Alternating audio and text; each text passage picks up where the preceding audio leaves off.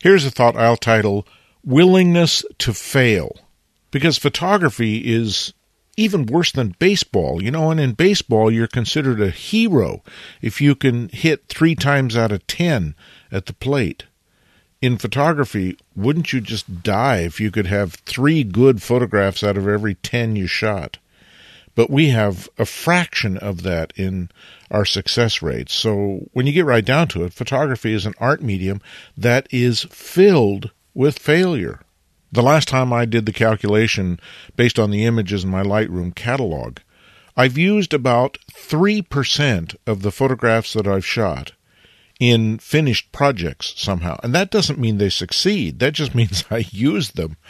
And use does not necessarily imply a great photograph. It fit the project, and that's why it got used. But it's that willingness to fail stuff that I wanted to focus on here because we tend to live in what I might characterize as a utopian culture. We want things to work 100% of the time. If you went out to a restaurant and ordered a meal and considered that meal successful at the same rate as a baseball player, three times out of ten, you wouldn't go out to eat anymore, particularly if those ten times were in one restaurant and only three of the meals you enjoyed. We expect excellence. At the very least, we expect things to work, or we hope they work.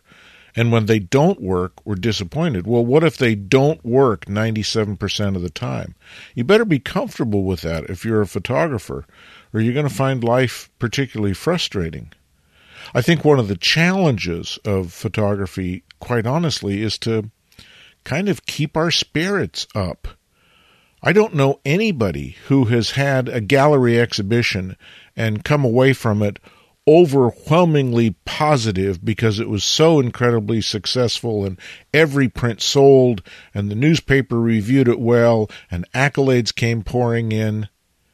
No, what I hear most frequently from photographers is they had a gallery exhibition and it was okay. Maybe they sold a few prints, Maybe they even broke even on the cost of printing, matting, and framing. But more frequently, I hear that only a few prints sold and there was a modest turnout at the opening. That's just the way it is. So, how do you keep your spirits up? Well, one way we do it is we realize that that's not why we photograph. We don't photograph for applause. We photograph for the adventure of photographing. We photograph for what it does internally. And that's a comfort. But that still doesn't mean that we're successful at a very high rate.